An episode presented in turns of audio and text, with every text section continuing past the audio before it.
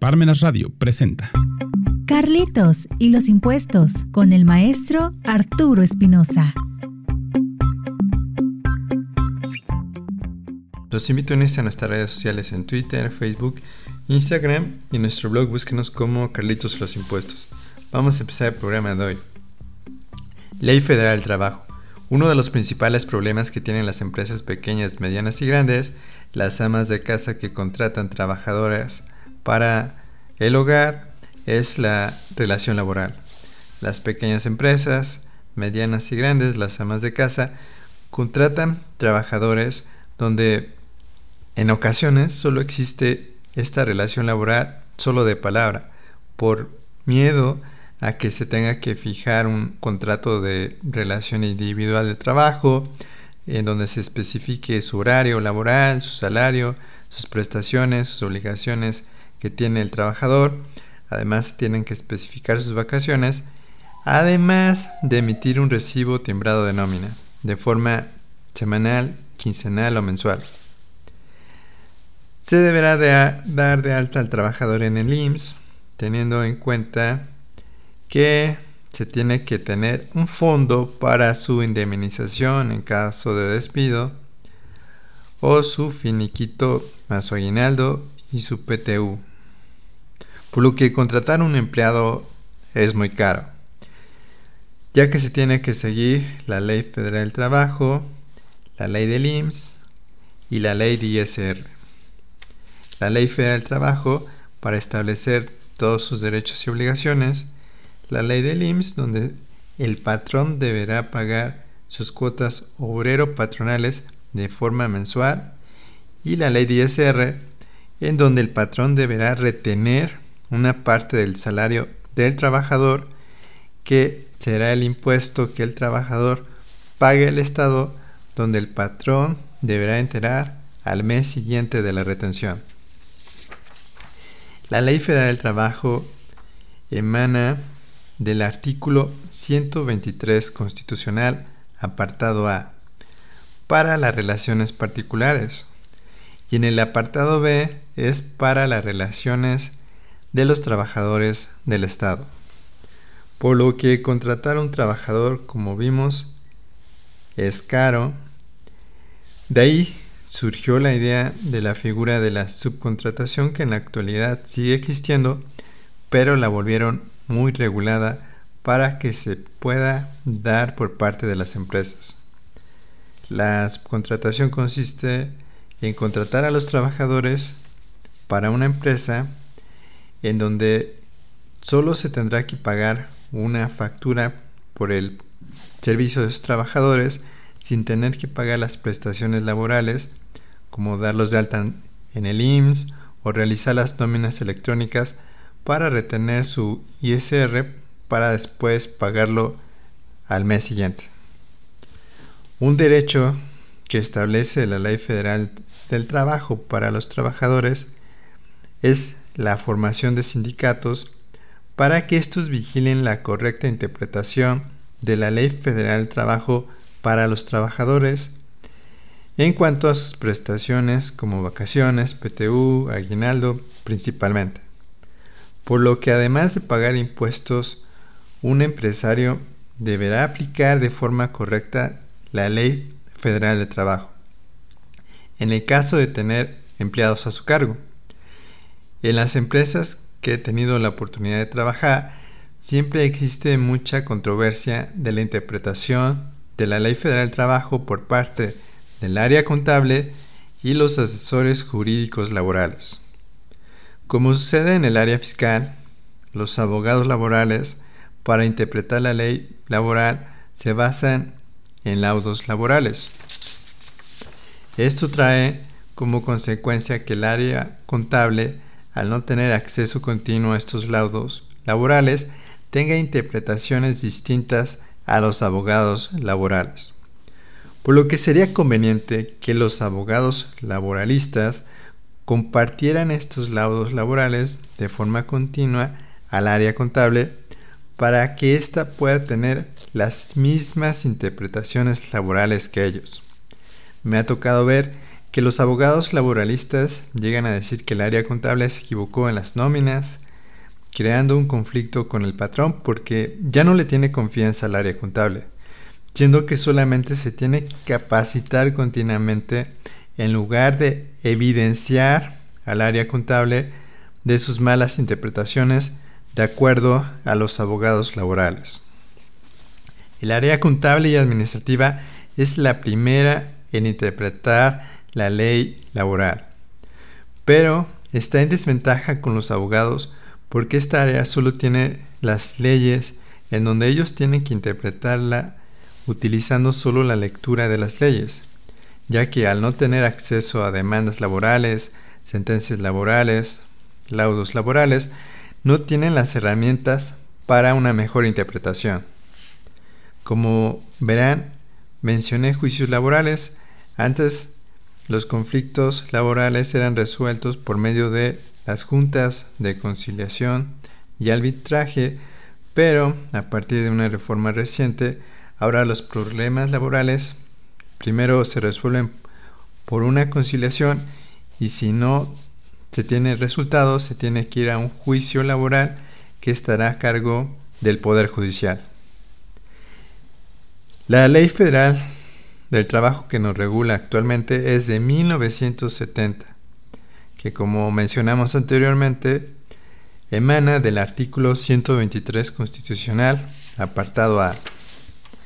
Anteriormente, es decir, antes de esta reforma que mencionamos, ya dijimos que la justicia laboral se resolvía por medio de una conciliación en la Junta de Conciliación y Arbitraje, pero ahora pasó a ser parte de la justicia laboral del Poder Judicial.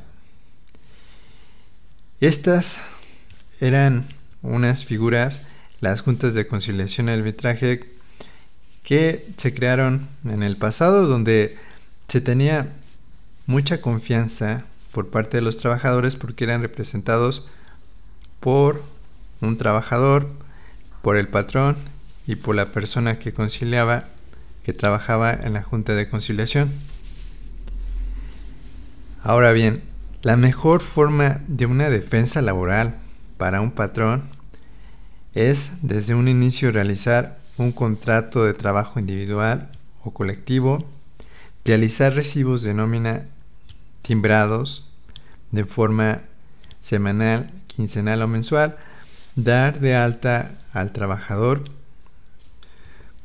con su salario real para que se tenga también como prueba de que ante el ITSE se dio esta alta, sus pagos de cuotas obrero patronales con su salario real, comprobantes de pago de PTU, aguinaldo y vacaciones, primas vacacionales reales, controles de asistencia, todo esto es necesario ya que el trabajador, al demandar al patrón por un inadecuado pago de sus prestaciones, el patrón deberá demostrar que se le pagó todo correctamente, porque de lo contrario tendrá que pagar sus prestaciones de manera retroactiva, siendo muy caro. Esto porque tendrá que pagar sueldos retroactivos, cuotas obrero patronales retroactivas, generando créditos laborales a cargo del patrón que son de miles de pesos o hasta millones de pesos. Contratar a un trabajador no debería tomarse a la ligera por parte del patrón, ya que es, aunque pareciera una relación inocente, es decir, que se le paga su salario al trabajador y ya con eso se tendría cumplida la relación, en realidad, es decir, la realidad jurídica es muy complicada como hemos tratado de explicar el día de hoy. Vamos a comerciales y regresamos. Regresamos. Interpretación jurídica es clave porque nosotros hemos crecido creyendo que el derecho dice algo y el derecho solo dice lo que algunos hombres dicen, lo que el derecho dice. Sin interpretación jurídica el derecho sería como una partitura sin músicos, como una obra de teatro sin actores sin interpretación no hay derecho y es en la interpretación y en los debates sobre interpretación donde se define la suerte del derecho.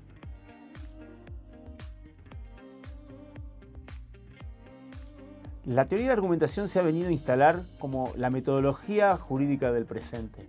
Es lo que está en las principales universidades del mundo. El debate acerca de si hay una forma correcta de argumentar, si la argumentación ocupa un lugar también en la discusión moral, en la discusión política. Por eso ningún operador jurídico puede estar al margen de estas discusiones centrales en el mundo jurídico de hoy.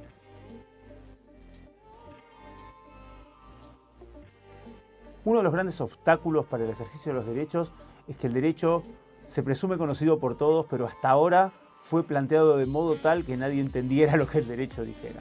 Cuando los abogados, los operadores jurídicos aprendan a redactar de un modo que al mismo tiempo logre expresar lo que desean, pero que sea atendible por toda la ciudadanía, va a ser una forma de democratizar el derecho y consecuentemente nuestras sociedades.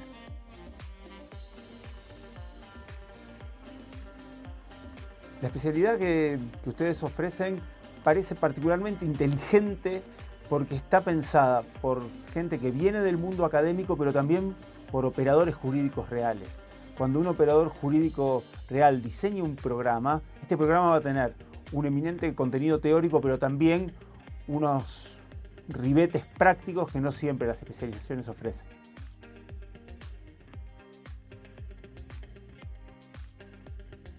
Que no pierdan la oportunidad de aprovechar todas las herramientas que van a sacar de este lugar y que siempre lo hagan con una mirada crítica y con ganas de discutir y de seguir problematizando y que no se queden con lo que un profesor les diga, sino que les discutan cada punto y cada tema hasta el final. Continuamos. El tema de hoy, Ley Federal del Trabajo. Desde nuestra opinión, la mejor reforma que tendría que hacer el Estado para que se brinden los derechos a los trabajadores de forma correcta por parte del patrón no es por medio de crear multas millonarias, no es creando figuras que restrinjan más a los patrones, sino que el Estado tendría que brindar una educación a los patrones sobre la ley federal del trabajo. Actualmente los patrones están a su suerte ya que crean su empresa, contratan a los trabajadores, pero no se enteran de esta ley federal del trabajo hasta que en una sentencia se le dicte que tiene que pagarle retroactivamente sueldos al trabajador, que tenga que pagar retroactivamente al Seguro Social cuotas obrero-patronales, en donde si la sentencia es de forma que el patrón tenga que pagar miles o millones de pesos de forma retroactiva por esos conceptos que hemos mencionado, deja al patrón en un estado de indefensión económica ya que esos gastos no los tiene contemplados. Esto provocará que su empresa, si es muy pequeña, quiebre. Si es un ama de casa, provocará que tenga que vender su auto, tenga que pedir prestado por medio de una hipoteca para pagarle a la trabajadora doméstica, si es que es demandada por esta, por lo que si se tuviera una educación en la ley federal del trabajo desde el inicio, se evitaría estos problemas que estoy mencionando, que son las sentencias en contra del patrón. Por lo que, desde nuestra opinión, la mejor forma de una defensa laboral sería primero conocer la ley federal del trabajo, tratarla de leer e interpretar y después estudiar las sentencias laborales más emblemáticas para ir entendiendo cómo interpretar esta ley federal del trabajo de forma correcta. Es decir, que si yo tengo una empresa, si yo tengo una casa y contrato una trabajadora del hogar, dale al trabajador sus prestaciones correctas, ya sea para una empresa o para una casa como una trabajadora del hogar, y de esta forma evitar problemas económicos a futuro que serán dictados en sentencias laborales en contra de los patrones. Por lo que vamos a tratar en esta ocasión de ver qué marca la Ley Federal del Trabajo. En el título primero se va a mencionar los principios generales.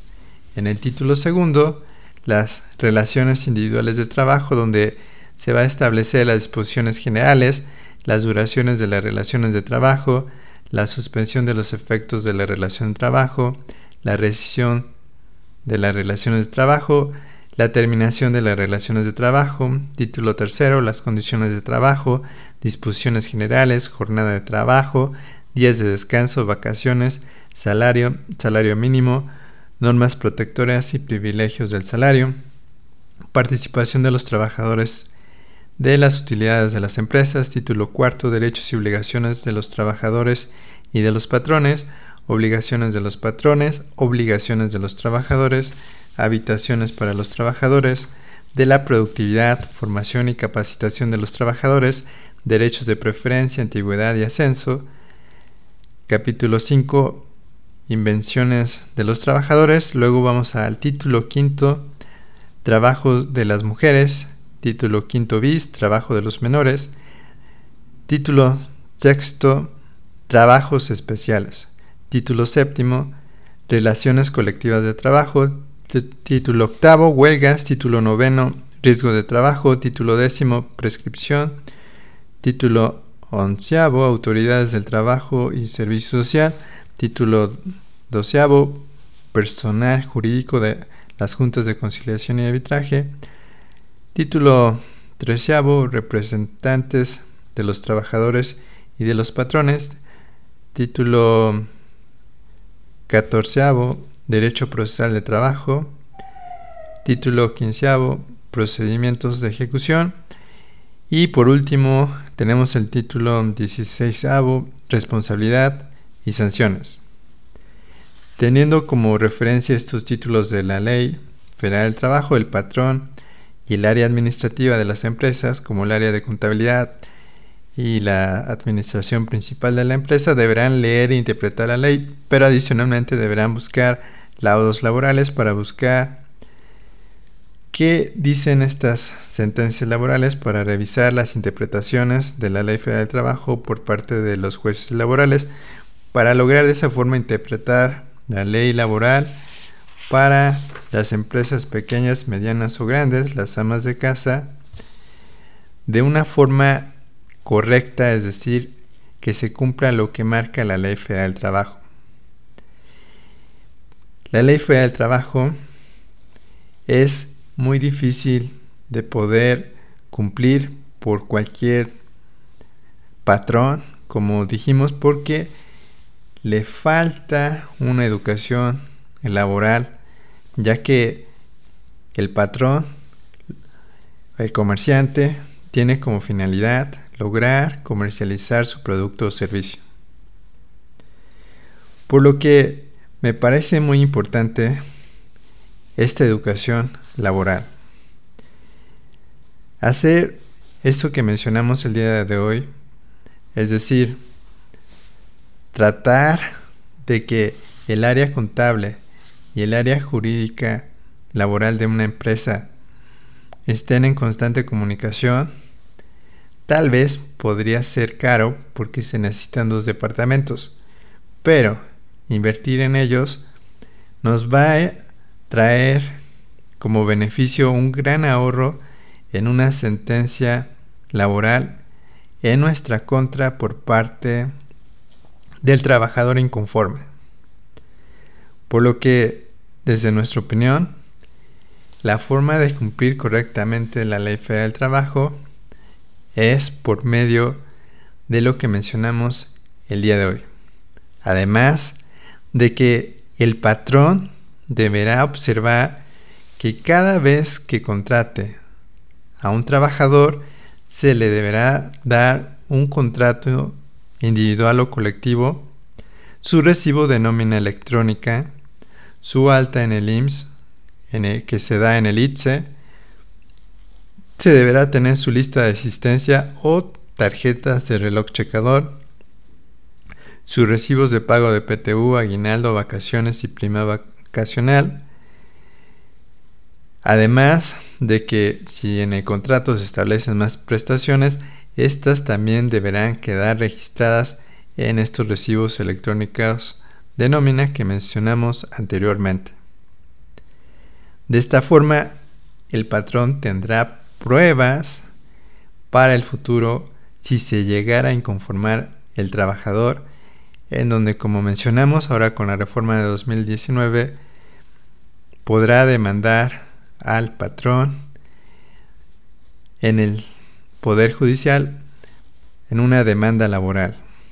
Esperamos te haya gustado nuestro punto de vista sobre la ley federal del trabajo que fue de manera general, pero tratamos de mencionar los puntos más importantes. Los invitamos a comprar el libro Carlitos y los impuestos de forma electrónica en Amazon y si lo requieren físico en Ciencia Puebla. Y recuerden que los impuestos no es un castigo, siempre que se ocupen para que se nos brinden nuestros derechos humanos por parte de los gobernantes que están en turno.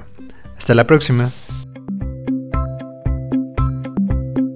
Parmenas Radio presentó Carlitos y los impuestos con el maestro Arturo Espinosa.